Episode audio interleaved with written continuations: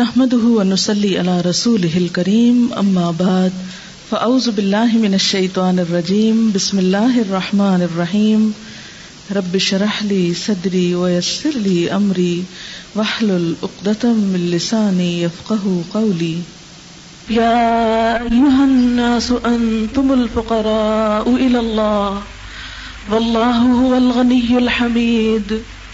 إن يشأ يذهبكم ويأتي بخلق جديد وما ذلك على الله بعزيز ولا تزر وازرة وزر أخرى وإن تدع مثقلة إلى حملها لا يحمل منه شيء ولو كان ذا قربى إنما تنذر الذين يخشون ربهم بالغيب بالغيب وأقاموا الصلاة ومن تزكى فإنما يتزكى لنفسه وإلى الله المصير وما يستوي الأعمى والبصير ولا الظلمات ولا النور ولا الظل ولا الحرور وما يستوي الأحياء ولا الأموات إن الله يسمع من يشاء وما أنت بمسمع من في القبور إن أنت إلا نذير إنا أرسلناك بالحق بشيرا ونذيرا وإن من أمة إلا خلا فيها نذير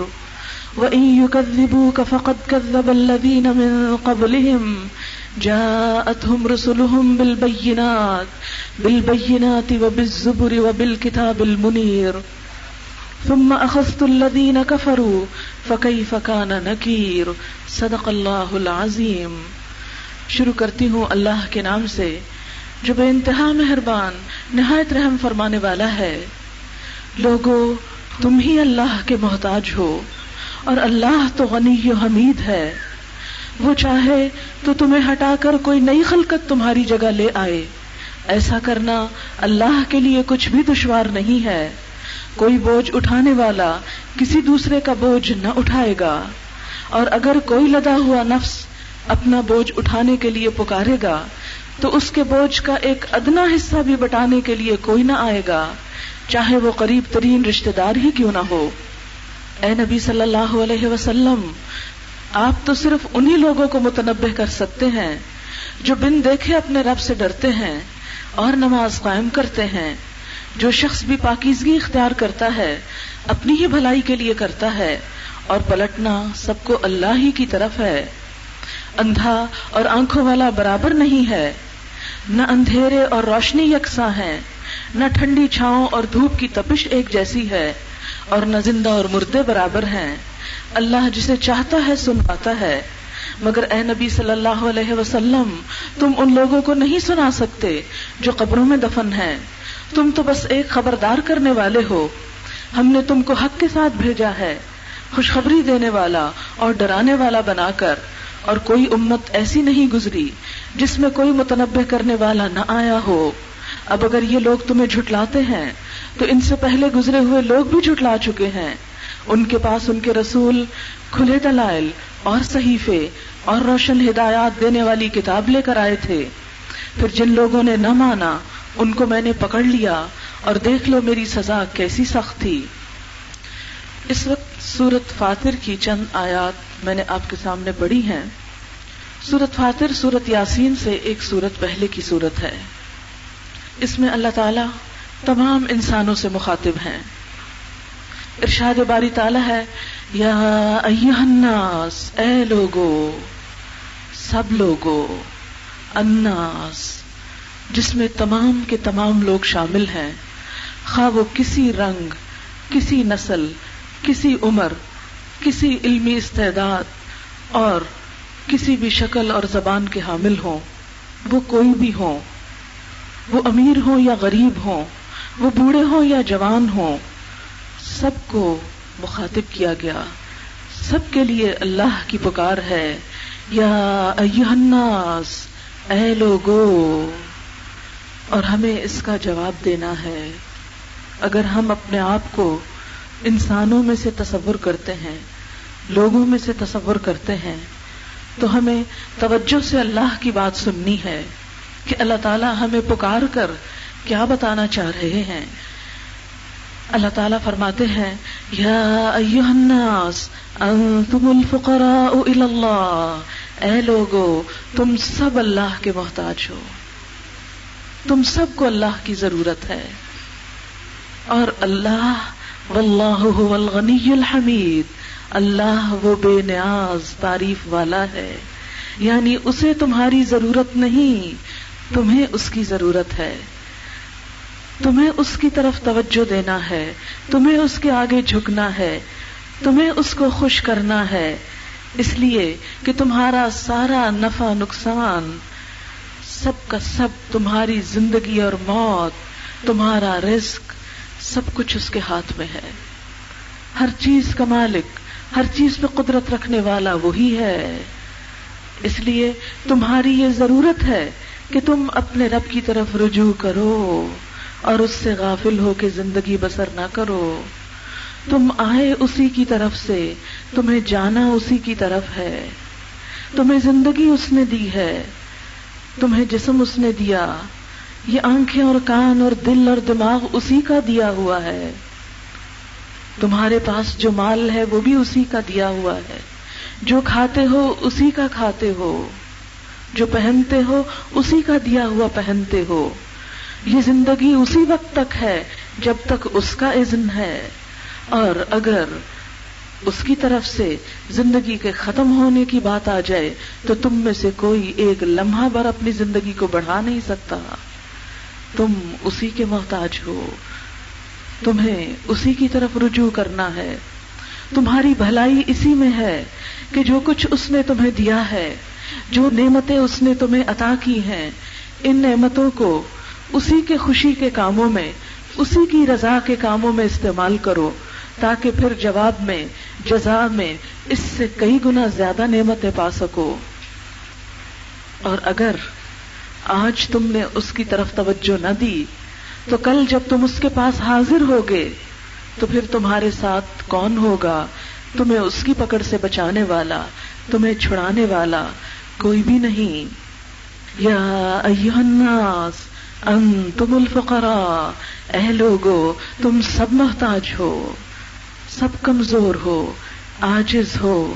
اس کے آگے تمہاری کوئی حیثیت نہیں، تم اس پر بازی نہیں لے جا سکتے، تم اس کا مقابلہ نہیں کر سکتے، تم اس کو ہرا نہیں سکتے، تم اس سے بھاگ کر کہیں نہیں جا سکتے، تم اس سے کہیں چھپ نہیں سکتے۔ تم سب اس کے سامنے ہو، وہ تمہارے ساتھ ہے، جہاں کہیں تم ہو۔ تم زمین کی کسی تہ میں چھپ جاؤ، یا آسمان کی طرف اڑ جاؤ، یا پانی میں چلے جاؤ، جہاں بھی تم ہوگے۔ وہیں سے وہ تم کو ڈھونڈ نکالے گا، وہ تم کو پالے گا۔ اس کی طرف اگر نہیں آتے، تو تم آخر بھاگ کر کہاں جاؤ گے؟ کہاں سے چھپ سکو گے؟ اور پھر تمہاری ہر ہر چیز اس کے سامنے ہے۔ اس کے سامنے کسی کا کوئی جھوٹ نہیں چلے گا، کوئی بہانہ کام نہیں آئے گا، کوئی سفارش نہیں چلے گی، کوئی چھڑا نہیں سکے گا۔ تمہیں ان نعمتوں کا حساب دینا ہوگا۔ جو کچھ تم نے اس سے لیا، اس کے بارے میں اس کو بتانا ہوگا۔ یا الناس، انتم الفقراء اللہ اے لوگو، تم سب اللہ کے محتاج ہو۔ انسان اپنی حقیقت پر غور تو کرے۔ ماں کے پیٹ میں کس کمزور حالت میں اس نے ہماری ابتدا کی؟ انسان کس چیز سے بنا؟ ایک نطفے سے۔ اتنی باریک چیز سے کہ ایک آنکھ بظاہر اس کو عام حالات میں دیکھ بھی نہیں سکتی۔ اتنی چھوٹی چیز سے، اتنے حقیر پانی سے انسان کی ابتدا ہوئی۔ انسان کچھ بھی نہ تھا۔ جیسا کہ اللہ تعالیٰ فرماتے ہیں هل اتى على الانسان حين من الدهر لم يكن شيئا مذكورا کیا انسان پر زمانے کا ایک بڑا وقت نہیں گزرا کہ جب وہ کوئی قابل ذکر چیز بھی نہ تھا، اس کا کوئی نام نہ تھا۔ اس کا کوئی وجود نہ تھا، اس کی کوئی ہستی نہ تھی۔ پھر اللہ تعالیٰ نے ہمیں ماں کے پیٹ میں کس حالت میں پروان چڑھایا؟ کہ ایک کے بعد ایک حالت میں خطرہ تھا کہ ہم ختم ہو جاتے اور ہم اس طرح مکمل انسان کے طور پر دنیا میں نہ آتے۔ ہم نے اس کو کیا دیا؟ کیا خرچ کیا ہم نے؟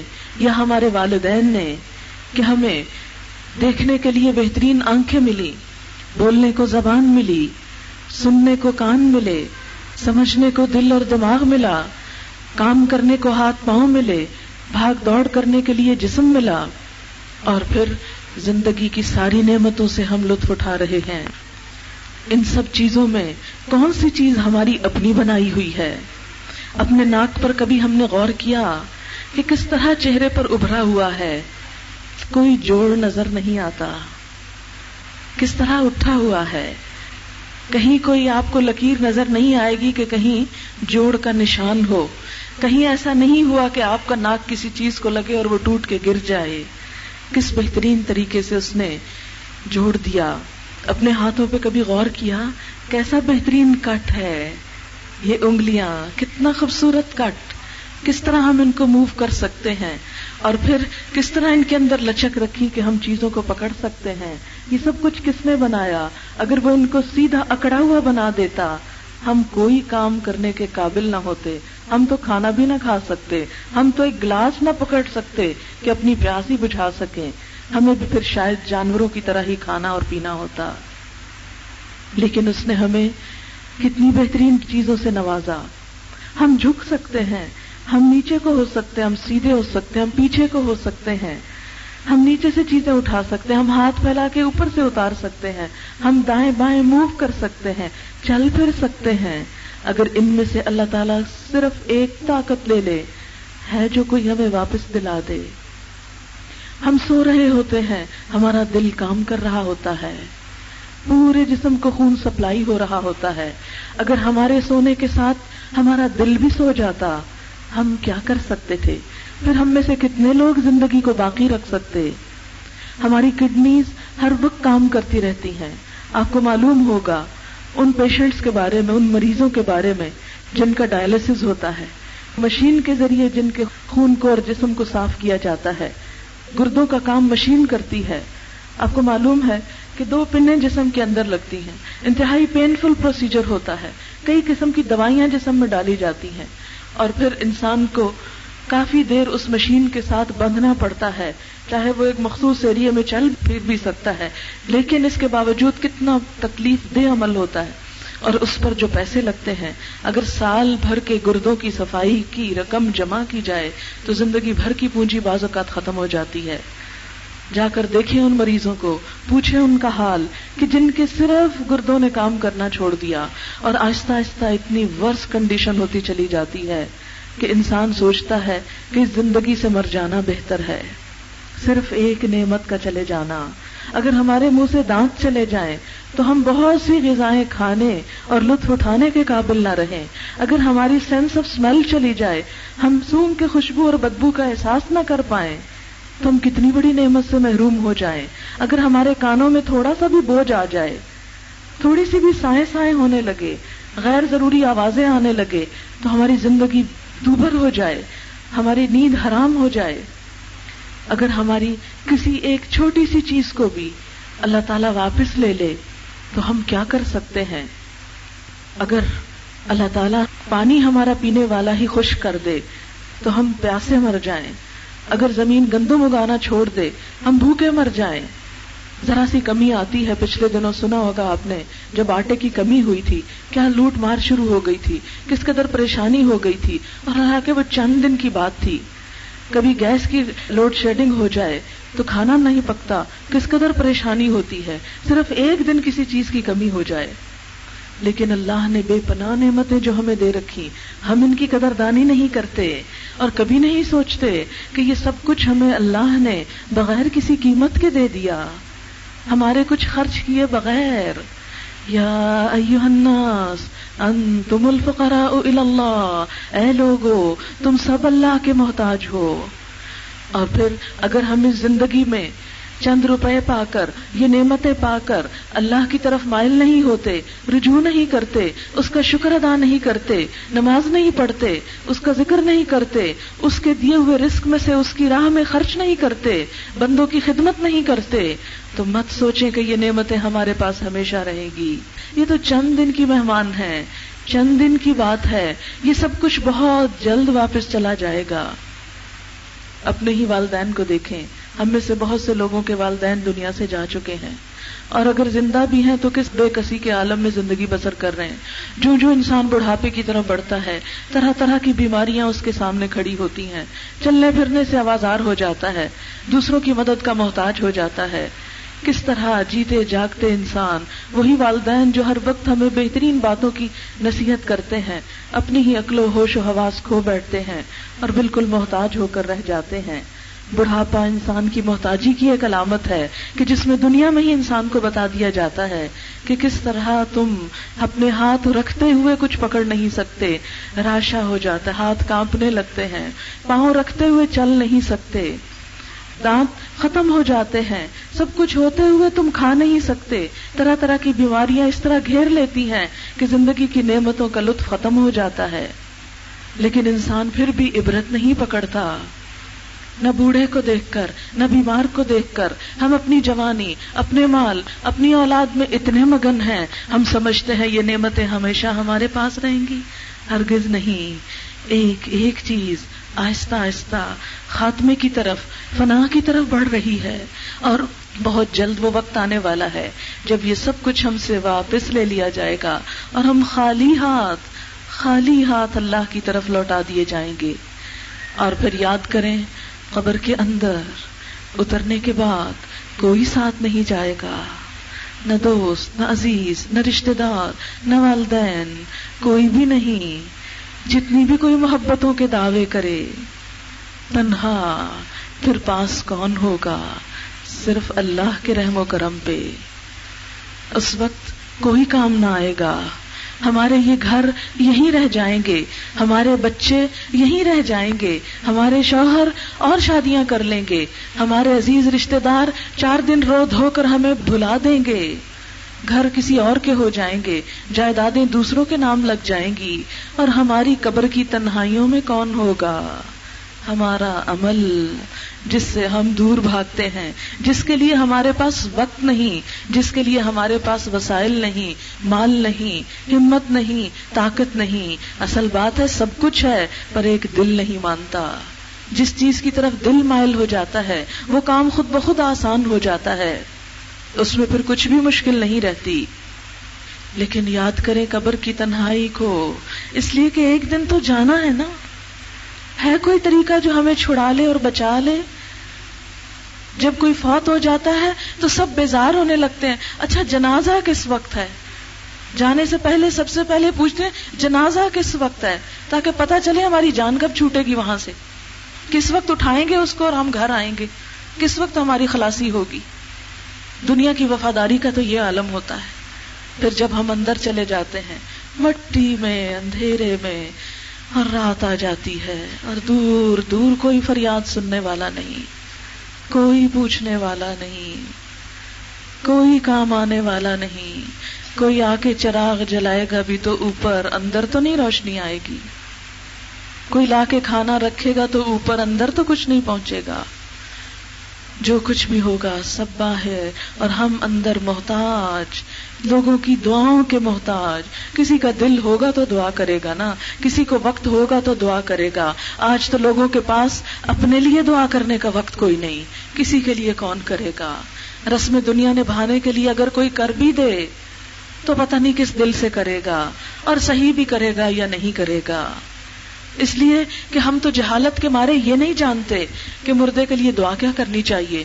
ہم تو بیٹھ کے سورت فاتحہ پڑھ کے آ جاتے ہیں، جس کا مطلب ہے عہد نصرات المستقیم، یا اللہ ہمیں سیدھا راستہ دکھا۔ مردے کو کیا ملا اس سے؟ آپ نے پڑھا، اللہ ہمیں سیدھا راستہ دکھا۔ اس بیچارے کو تو بخشش چاہیے، رحمت چاہیے، جنت چاہیے، قبر کے عذاب سے رہائی چاہیے۔ وہ کوئی دعا مانگتا ہی نہیں۔ لوگوں کو پتہ ہی نہیں کہ اس وقت مانگنا کیا ہے۔ اپنی زندگی میں اپنے لیے کچھ کرنے کا وقت کوئی نہیں۔ تو مرنے کے بعد کسی اور کے لیے کیا وقت ہے؟ کون یاد کرے گا؟ اور اگر واقعی ہم نے لوگوں کی بڑی خدمت کر رکھی ہے نا، اور ہمیں چاہنے والے بے شمار ہیں، اور ہم سے محبت کرنے والے ہزار ہیں، وہ بھی تو چلے جائیں گے نا ایک دن۔ وہ کب تک دنیا میں رہیں گے کہ ہمیں یاد کرتے رہیں گے ہمارے پیچھے؟ اور ایک کے بعد ایک جنریشن گزر گئی، ایک نسل گئی، سب بھول گئے۔ آپ کو پتا ہے آپ کی نانی کی نانی کا نام کیا تھا؟ کوئی ایک مجھے اس محفل میں سے بتا دے کہ نانی کی نانی کا نام کسی کو نہیں آتا ہوگا۔ دو سے تیسری جنریشن میں بھول جاتے ہیں، نام بھول جاتے ہیں۔ دعائیں کون کرے گا؟ ہمارے نام پہ صدقے خیرات کون کرے گا؟ ہم اپنے لیے تو اللہ کی راہ میں کچھ دے نہیں سکتے۔ کسی سے توقع ہے کہ ہمارے مرنے کے بعد ہمارے لیے دیں گے؟ کون دیتا ہے۔ دنیا میں تو کوئی دے نہیں رہا۔ دنیا میں تو خود اپنے لیے ہمیں دینے کی توفیق نہیں۔ مرنے کے بعد دوسروں پہ آس ہے، وہ ہمارے لیے دیں گے؟ خود قرآن کھول کے نہیں پڑھتے۔ دوسروں پہ آس رکھی ہوئی ہے کہ وہ پڑھ کے بخشیں گے۔ پتہ نہیں کیا پڑھیں گے اور کیا نہیں پڑھیں گے۔ کس دل سے پڑھیں گے؟ الٹا پڑھیں گے، سیدھا پڑھیں گے، غلط پڑھیں گے، صحیح پڑھیں گے۔ بیچ میں سے صفحے مس کریں گے۔ ادھر سے ادھر اسکپ کر کے جان چھڑا کے اٹھ جائیں گے۔ کہ کب یہ ختم ہو اور ہماری جان چھوٹے؟ ایسی بیزاری سے پڑا ہوا کس کو لگے گا؟ وہ تو اپنی شہرت بناتے ہیں، اتنے پڑھ کے بخشے اور اتنے پڑھ کے دیے۔ اور ویسے بھی نبی صلی اللہ علیہ وسلم سے کوئی ثابت نہیں کہ آپ نے کسی کو اتنے قرآن پڑھ پڑھ کے بخشے ہوں۔ وہ تو جو پڑھتا ہے، اسی کو ہی فائدہ ہوتا ہے۔ اگر میں یہ پانی پی رہی ہوں تو آپ کو کیا ملے گا؟ آپ کو کیا مل سکتا ہے؟ اسی وقت ملے گا اگر میں آپ کو یہ دے دوں۔ دنیا کی مادی چیزیں پانی تو دے سکتی ہوں، لیکن اگر قرآن کی تلاوت میں کر رہی ہوں تو یہ میں اپنے منہ سے نکال کے آپ کو نہیں دے سکتی۔ جب تک آپ نہ بولیں، آپ نہ سیکھیں، آپ نہ وہ الفاظ دہرائیں۔ لیکن ہمارے پاس تو وقت ہی نہیں قرآن پڑھنے کا۔ ہمارے پاس تو گاڑی نہیں ہے، ہمارے پاس تو پیسے ہی نہیں ہے کہ ہم کسی ایسی جگہ پر ہی جائیں کہ جہاں ہمیں کوئی سکھا دے۔ دنیا کے سب کام کرنے کے لیے ہمارے پاس طاقت ہے۔ اللہ کے لیے وقت نہیں۔ اور اللہ وہ ذات کہ انتم الفقراء اللہ جس کے ہم سب محتاج ہیں، جس کے بغیر ہمارا گزارا ہی نہیں، جس کے بغیر ہمارے لیے کوئی امید کی جگہ ہی نہیں، جس سے بڑھ کر ہم سے کوئی پیار کرنے والا ہی نہیں۔ واللہ هو الغنی الحمید۔ اور اللہ وہ بے نیاز ہے، تعریف والا ہے۔ مت سوچو کہ تم اس کی عبادت کرو گے تو اس کو کچھ ملے گا۔ اور اگر تم نے اس کی عبادت نہ کی تو شاید اس کا نام لینے والا کوئی نہیں۔ نہیں، کائنات کے اندر اتنی مخلوق ہے کہ ایک ایک ذرہ اللہ کی عبادت کر رہا ہے۔ وہ امن شعی ان اللہ اولا کلّا تفقہ تصبیح کوئی چیز ایسی نہیں کہ جو اس کی تسبیح نہ کر رہی ہو، لیکن تم اس کی تسبیح کو سمجھتے نہیں۔ ہر چیز اللہ کی تسبیح کر رہی ہے۔ پوری کائنات، ایک ایک درخت، ایک ایک پتا، پتھر، ستارے، پرندے، ہر چیز اللہ کی تسبیح کر رہی ہے۔ اگر آپ تسبیح نہیں پڑھیں گے، آپ ذکر نہیں کریں گے، آپ محروم رہ جائیں گے۔ اللہ کو تو کچھ نقصان نہ ہوگا۔ اور پھر ہم نماز نہیں پڑھیں گے، اللہ کا کچھ نہیں بگڑتا۔ وَلِلَّهِ يَسْجُدُ مَن فِي السَّمَاوَاتِ وَالْأَرْضِ۔ اللہ کے لیے سجدہ کر رہی ہے، ہر وہ چیز جو آسمانوں میں اور زمین میں۔ ہر چیز اس کے آگے جھکی ہوئی ہے۔ اگر ہم نہیں جھکیں گے، تو اس کی بادشاہت کو کوئی نقصان نہیں۔ واللہ هو الغنی الحمید اللہ بے نیاز تعریف والا ہے۔ ان یشاء یذهبکم ویأتی بخلق جدید اگر وہ چاہے تو تمہیں لے جائے اور ایک نئی مخلوق کو لے آئے اور اللہ کے لیے کچھ بھی مشکل نہیں۔ وہ ذلك على اللہ بعزیز جب ہم نافرمانیاں کرتے ہیں اور جب ہم اس کو توجہ نہیں دیتے، اس کو اپنی زندگی میں امپورٹینس نہیں دیتے، تو ہم اس کی مجبوری نہیں ہے اور مت سمجھیں کوئی پکڑ نہیں ہوئی ہماری۔ ہماری نافرمانیوں کے باوجود ہمیں دنیا زیادہ ملی، تو ہم اور نافرمانی کرتے چلے جائیں۔ نہیں، اللہ تعالیٰ فرماتے ہیں، ایسا نہیں کہ تم اتنے سارے مل کے نوز بلا اللہ کو ہرا رہے ہو کہ تمہیں پکڑ نہیں سکتا۔ یشا وہ چاہے تم سب کو لے جائے۔ وہ یا خلقن جدید، اور ایک نئی مخلوق لے آئے۔ وہ نئے لوگوں کو لے آئے۔ اور آپ کو معلوم ہے کہ دنیا میں کئی دفعہ ایسا نظارہ دیکھا گیا کہ جب لاکھوں لوگ ختم کر دیے گئے اور دوسری قومیں وہاں پر آ گئیں۔ بغداد میں ہلاکو خان نے جب حملہ کیا تھا، مسلمانوں کی کتابوں کو دجلہ و فرات میں پھینک کے دریاؤں کو سیاہ کر دیا۔ اتنے مسلمانوں کو قتل و غارت کیا کہ گلیاں خون سے بہ اٹھی ختم ہو گئے مسلمان۔ اور اس کے بعد جو آنے والے لوگ تھے، آہستہ آہستہ انہوں نے اسلام قبول کیا اور پھر انہوں نے دین کی خدمت کی۔ اور نئے جوش و جذبے کے ساتھ اس کے دین کی خدمت کی۔ پھر اس کے بعد اسپین کا حال دیکھیں۔ آپ کو معلوم ہے کہ اسپین میں مسلمانوں کے ساتھ کیا ہوا؟ ان کی کتابیں جو لاکھوں میں تھیں، ان کی کتابوں کے ڈھیر لگائے گئے اور ان ڈھیروں کو جلایا گیا اور ان کے شولوں میں کئی ہزار مسلمانوں کو زندہ جلایا گیا۔ جب کوئی قوم اسلام کا دعوی کرے، لیکن پھر اسلام کے حکم پر نہ چلے اللہ کی بات نہ مانے تو بعض اوقات اللہ تعالیٰ دنیا میں ہی نمونہ دکھا دیتے ہیں۔ بعض اوقات مسلمانوں کا اتنا خون بہایا گیا کہ کہا جاتا ہے کہ بعض جگہوں پہ خون گٹنوں تک آتا تھا۔ تحتیق کر دیا گیا مسلمانوں کو۔ آج ہم صرف زبان کے مسلمان رہ گئے۔ اگر صرف ڈش دیکھتی رہی تو ہم اللہ کو کیا جواب دیں گے کہ یا اللہ ساری زندگی پیسے کمائے تھے، جمع کیے تھے کہ اپنی نسلوں کو غیر مسلموں کا کلچر دکھا دکھا کے غیر مسلم ہی بنا ڈالے آج ہمارے بچے اگر بظاہر مسلمان نظر بھی آتے ہیں تو ان کی سوچ اور ان کا ذہن صحیح معنوں میں مسلمان نہیں رہا۔ ان کے ہیروز مسلمان نہیں ہیں۔ ان کے ہیروز عمر اور ابو بکر نہیں ہیں۔ وہ انڈین فلموں کے اداکار تو ہو سکتے ہیں، لیکن وہ صحابیات اور محات المومنین کے نام نہیں جانتے۔ وہ اسلامی تاریخ اور اسلامی کلچر سے بالکل بے بہرا ہیں۔ وہ اسلامک کلچر کہ جس نے دنیا کو رہنمائی کی تھی، جو دنیا کی سپر پاورز کو ڈومینیٹ کر گیا تھا۔ ہم نے اسلام پر چلنے کے لیے عملی طور پر کوئی کوشش نہیں کی۔ آج ہماری زندگی میں وہ کچھ بھی نظر نہیں آتا جو صحابہ کرام کی زندگی میں تھا۔ آج اگر اللہ کے رسول صلی اللہ علیہ وسلم ہمارے حال آ کر دیکھیں، ہمارے گھروں کی شادیاں دیکھیں، ہمارے مرنے دیکھیں، ہمارے جینے دیکھیں، ہمارے بازار دیکھیں، تو کیا ہم پر فخر کریں؟ کہ شادیوں اور بیاہوں میں تو ہم نے ہندوانہ رسموں کو ایک ریچول سمجھ کر اختیار کر لیا۔ ایک ایک رسم پر ہم ہزاروں اڑانے کو تیار ہیں۔ صرف نام کی خاطر۔ کیا اللہ کے رسول صلی اللہ علیہ وسلم کے ہاں بھی شادیاں اسی طرح ہوتی تھی جس طرح ہمارے ہاں ہو رہی ہیں، کیا ان کے ہاں بھی مرنے کے بعد اسی طرح بڑے بڑے کھانے پکتے تھے اور ہزاروں روپے لٹائے جاتے تھے؟ اور ایک دوسرے کا مقابلہ کیا جاتا تھا؟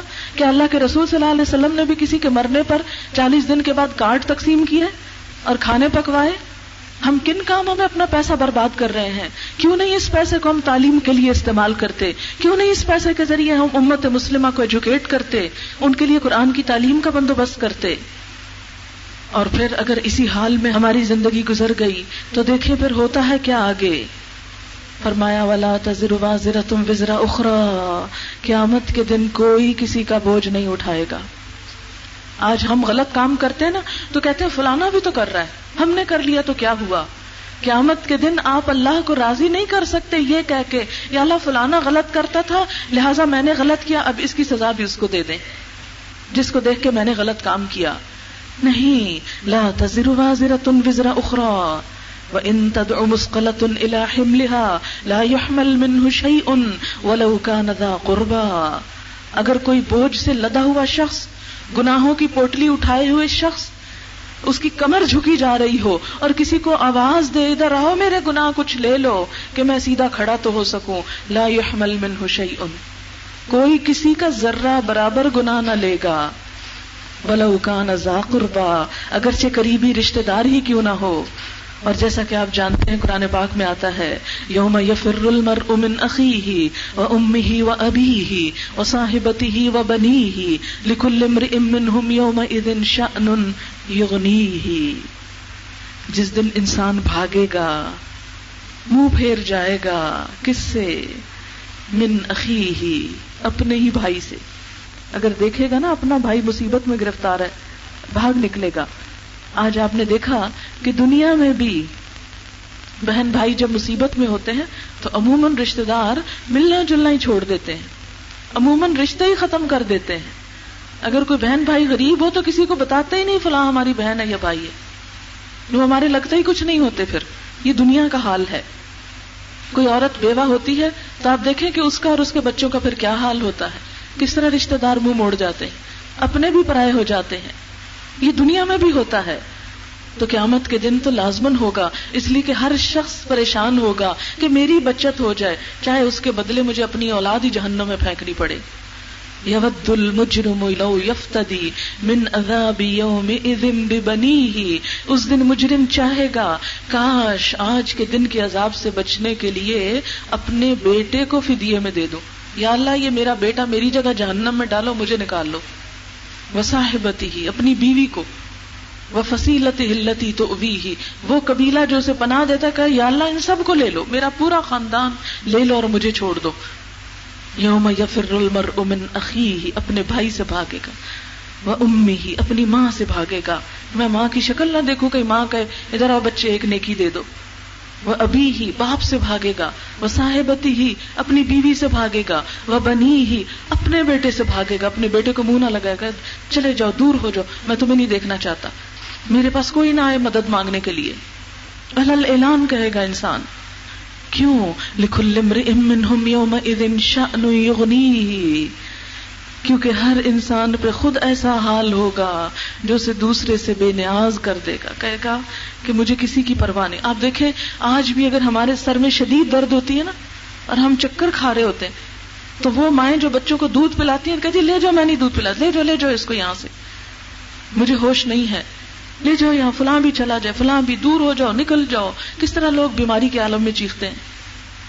آخرت کے دکھوں اور تکلیفوں میں کوئی کسی کو نہیں پوچھے گا۔ سب بے وفا ہو جائیں گے۔ یہ بے وفائی تو مرنے کے ساتھ ہی نظر آ جاتی۔ ایک شخص بھی قبر میں ساتھ نہیں جاتا۔ ہائے میری اما اکیلی کیسے رہے گی؟ دنیا میں تو پھر بھی ترس کھا لیتے نا۔ ہائے میری ماں اکیلی ہے، میں اس کے پاس رہ لوں۔ ماں کو اپنے پاس بلا لے بڑے ہو کر جب شادیاں ہو جاتی ہیں ماں باپ اکیلے ہو جاتے ہیں، پھر بھی ہم تڑپتے ہیں۔ ہمارے پاس آ جائیں، ہمارے پاس آ کے رہ لیں۔ چلے کچھ دن آپ ان کے پاس گزار آئے لیکن جب ماں باپ مرتے ہیں، کوئی بچہ ساتھ نہیں جاتا۔ جتنا مرضی چیخے چلا، بس قبر تک چیختے چلاتے پھر گھر آ جاتے ہیں۔ اندر تو کوئی نہیں لیٹتا ساتھ۔ لیٹ سکتا ہی نہیں۔ کوئی لیٹنا چاہے بھی نا، لیٹ سکتا ہی نہیں۔ یہ ہم سب کے ساتھ ہونے والا ہے۔ یہ ہم سب نے دیکھنا ہے۔ اور وہ دن آنے والا ہے کہ لا تزر وازر تم وزرا اخرا کوئی کسی کا بوجھ نہ اٹھائے گا۔ اور اگر کوئی اٹھانا بھی چاہے گا، تو اٹھانے دیا ہی نہ جائے گا۔ ولو کان ذا قربا، اگرچہ قریبی رشتہ دار ہی کیوں نہ ہو۔ انما تنذر الذين يخشون ربهم بالغيب واقاموا الصلاه اے نبی صلی اللہ علیہ وسلم، آپ تو انہی لوگوں کو خبردار کر سکتے ہیں جو بن دیکھے اپنے رب سے ڈرتے ہوں۔ بات انہی پہ اثر کرتی ہے کہ جو رب سے غائبانہ طور پر ڈرتے ہوں اور سمجھتے ہوں کہ انہیں اپنے رب کے پاس واپس جانا ہے۔ اور ایک دن اس کے سامنے حاضر ہونا ہے اور اس کو حساب دینا ہے اس رب کے سامنے جس سے ہم کچھ بھی نہیں چھپا سکتے۔ وہ اقام السلاد اور جو نماز قائم کریں۔ نماز۔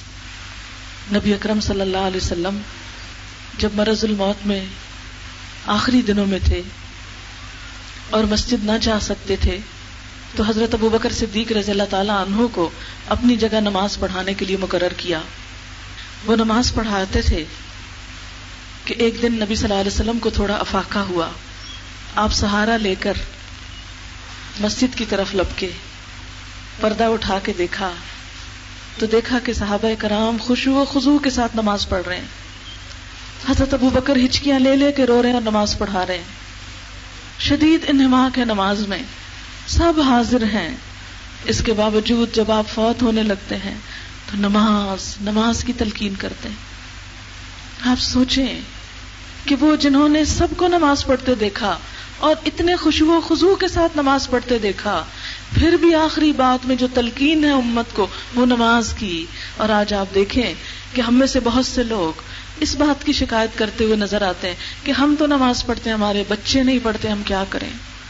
اکثریت اس بات پر پریشان ہے آپ خود سوچیں، اگر ہمارے بچے ہمارے سامنے نہیں پڑھ رہے، تو ہمارے دنیا سے جانے کے بعد وہ کیسے پڑھیں گے؟ اور اگر وہ نہیں پڑھتے تو ان کی اولاد کیسے پڑھے گی؟ اور آہستہ آہستہ نماز ختم ہوتی چلی جائے گی۔ اور اگر نماز جیسی چیز ختم ہو جائے، تو اس کا صاف مطلب ہے کہ اللہ سے نہیں ڈرتے ہم۔ ہاں ہو رہی آزان اللہ تعالیٰ آپ بلا رہے ہیں، بلاتے رہے ہم نہیں آ رہے۔ زبان حال سے پکار کے کہتے ہیں۔ کیا کر سکتے ہو؟ کر لو، ہم نہیں آ رہے نماز پڑھنے۔ نہیں پڑھتے ہم۔ ایسے لوگ، پھر اللہ کے دین کا کیا کام کریں گے؟ پھر آگے آئندہ آپ کی نسلوں میں اسلام کو کیسے چلائیں گے؟ کس قدر پریشانی کی بات ہے؟ اور ہر گھر میں ہے یہ پریشانی۔ گھر گھر میں ہے۔ کبھی ہم نے سوچا یہ کیوں ہے؟ اس لیے کہ ہم نے اپنے بچوں کو لاڈ لاڈ میں وہ کچھ خرید کے لا کے دیا۔ وہ کچھ ان کو تعلیم دی۔ کہ جہاں نماز کوئی اہم چیز نہ تھی گیمز میں ٹیلی ویژن میں موویز میں، اتنا ان کو انوالو کر دیا کہ ان کے دل سے نماز کی محبت ہی ختم ہو گئی۔ نماز کے لیے وقت ہی ختم ہو گیا۔ نماز کا شوق ہی ختم ہو گیا۔ وہ دل اتنے سخت ہو گئے دنیا کی ان حرام چیزوں کو دیکھ دیکھ کے کہ نماز کی طرف بھلا کیوں جائیں۔ اب اگر ہم پریشان بھی ہوں تو کیا کر سکتے ہیں؟ ہمارے اپنے ہاتھوں کی فصل ہے۔ ہماری کمائی ہے۔ نماز کے لیے تو صرف زبان سے کہا، نہ ان کی کوئی دینی تعلیم کا انتظام کیا، نہ ان کو کسی نیک مجلس میں بٹھایا۔ اب بھی بہت دفعہ ایسے ہوتا ہے، مائیں خود درس سننے چلی جاتی ہیں، جوان بچیوں کو نہیں کوشش کرتی۔ اور جوان ہونے کا انتظار کیوں؟ بچپن سے انہیں انگلی لگا کے ساتھ لے جائیں گے تو ان کو احساس ہوگا۔ اور پھر آپ دیکھیں، قرآن پاک میں اللہ تعالیٰ ہمیں جنت اور جہنم والوں کی گفتگو سنواتے ہیں۔ کہ جنت والے جب جنت میں پہنچ جائیں گے، تو پہنچ کر کیا کریں گے؟ فی جنت جنت میں سوال کریں گے، انل مجرمین، مجرموں کے بارے میں۔ ماں صلاح کم فی سقر۔ کیا چیز تمہیں دو میں لے گئی؟ قالو لم نک من المسلین وہ کہیں گے، ہم نماز پڑھنے والوں میں سے نہ تھے۔ ہم نماز نہیں پڑھتے تھے۔ صاف لکھا ہوا قرآن میں لکھا ہوا ہے۔ کہ جہنم والے جب جہنم میں پہنچیں گے، چیخیں گے، چلائیں گے، تو جنت والے ان کے رشتے دار، دوست ان سے پوچھیں گے، یہ تم جہنم میں کیوں پہنچ گئے؟ تم تو بڑے اچھے اخلاق کے تھے، تم تو بڑی دوسروں کی مدد کرتے تھے، پھر بھی جہنم میں پہنچ گئے، کس چیز نے تمہیں یہاں پہنچایا؟ قالو لم نک من المسلین کہیں گے ہم نماز نہیں پڑھتے تھے وہ لم نک نطعم المسکین، اور ہم مسکین کو کھانا نہیں کھلاتے تھے، ہم غریبوں کا خیال نہیں رکھتے تھے۔ وکنہ نخوز الخائزین اور ہم بحثیں کرنے والوں کے ساتھ مل کے بحثیں کرتے تھے۔ دین کے معاملے میں بحثیں کرتے تھے، حجت بازی کرتے تھے۔ آج ہمارا حال یہی ہے نا کہ اگر کوئی دین کی طرف چل پڑے تو ہم حجت بازی شروع کر دیتے ہیں، بحث شروع کر دیتے ہیں۔ یہ بات ایسے کیوں ہے؟ یہ ویسے کیوں ہے؟ اس کی تو کوئی لاجک سمجھ نہیں آتی، اس کی تو کوئی ریزن ہمیں سمجھ نہیں آتی۔ اور اس طرح اپنے آپ کو تسلی دے دیتے ہیں کہ جو ہم کر رہے ہیں وہ بالکل صحیح ہے اور جو کچھ قرآن سنت میں لکھا ہے، اس کی کوئی سینس نہیں بنتی۔ کل ہی مجھے کسی نے خط دیا، ابھی بھی میرے بیگ میں موجود ہے۔ کسی صاحب کا لکھا ہوا ہے، انہوں نے میرے شوہر کو لکھ کے بھیجا ہے۔ اپنی بیوی کے بارے میں کہ ان کی بیوی کے خیالات ایسے اور ایسے ہیں، ایک ایک چیز کو پڑھ کے روح کانپتی ہے۔ پڑھی لکھی ایجوکیٹڈ خاتون ہیں، ڈاکٹر ہیں کہیں۔ اور اسلام کے بارے میں کیا معلومات ہیں؟ کہتے ہیں کہ میری بیوی کے چند خیالات جن سے میرے پاؤں کے نیچے سے زمین نکل گئی، آپ کے گوشت گزار کرنا چاہتا ہوں۔ تاکہ آپ کی وساطت سے اللہ کی مدد رہنمائی حاصل کی جائے۔ بیوی کہتی ہیں کہ ہمارے دین میں چودہ سو سال پرانی باتیں ہیں، جبکہ اب حالات مختلف ہیں۔ میں کسی ایسی چیز کو نہیں مانتی جس میں کوئی لاجک نہ ہو۔ لہٰذا قرآن کی جو چیز میری سمجھ میں آتی ہے، مانتی ہوں، جو سمجھ میں نہیں آتی، نہیں مانتی۔ اب آپ دیکھیں ہماری عقل ہی کیا ہے۔ یہ ہمارے پڑھے لکھے لوگ کہہ رہے ہیں۔ اور پھر اس کے بعد یہ کہ جب سمجھ آئے گی تو مان لوں گی۔ اب آپ دیکھیں کہ جب سمجھ آئے گی تو مان لوں گی، تو کون سمجھائے گا؟ کوئی سمجھائے گا تو سمجھ آئے گی نا؟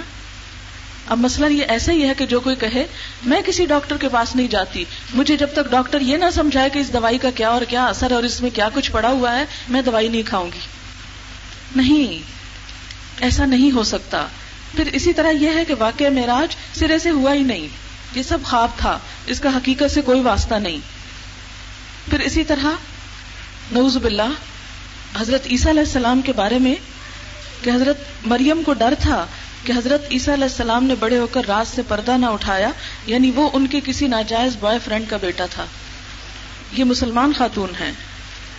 پھر اسی طرح شراب پینا منع نہیں، بلکہ نشے میں آنا منع ہے۔ اس لیے پارٹیز میں سمپلی تھوڑا بہت پینے میں کوئی حرج نہیں۔ پورک صفائی کے لیے منع کیا گیا تھا، اب صاف ہو گیا، اس لیے کھانا حلال ہے۔ پگ سور اسی طرح ایک سے ایک بڑھ کر یہ کئی صفوں کا خط ہے۔ اگر یہ کسی جاہل انسان کا ہوتا نا، تو ہم کہتے ہائے بےچارا لا علم، اس کو کیا خبر؟ لیکن افسوس یہ کہ ہمارے ہائیلی ایجوکیٹڈ لوگ اس قسم کے خیالات رکھتے ہیں۔ بتائیں میرے اور آپ کے پاس کیا حل ہے اس کا؟ یہی نا کہ قرآن کی تعلیم کو عام کریں۔ کثرت کے ساتھ لوگوں تک اس کتاب کو پہنچائیں۔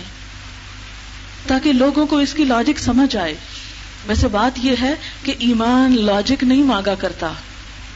ایمان کا کیا مطلب ہے؟ کہ سمجھ میں آیا ہے یا نہیں آیا؟ ہم اس کو مان لیں۔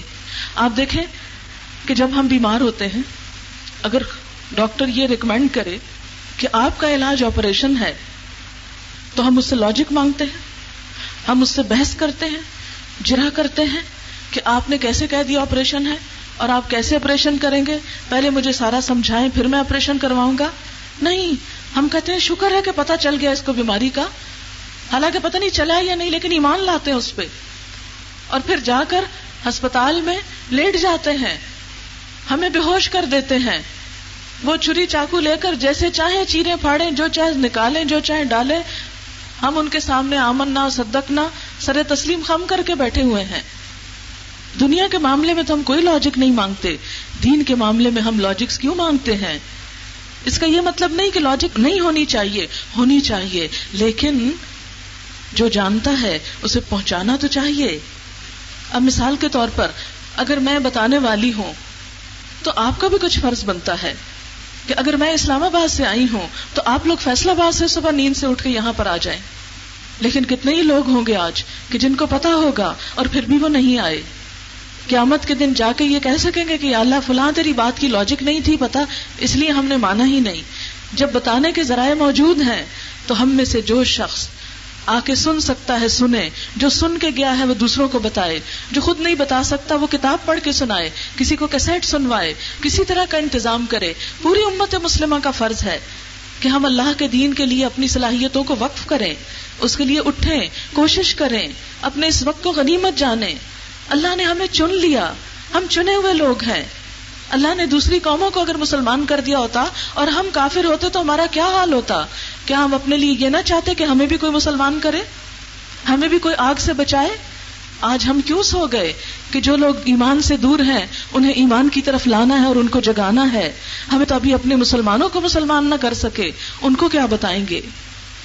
اور اس کام کے کرنے کے لیے سب سے پہلی بات کیا ہے کہ انما تنظر الزین یخشون ربهم بالغیب، غائبانہ طور پر رب کی خشیت، رب کی عظمت کا احساس، رب سے ڈر اور نماز کا قائم کرنا، اپنی عملی زندگی سے اصلاح کرنا، سب سے پہلے خود نماز کا پابند ہونا۔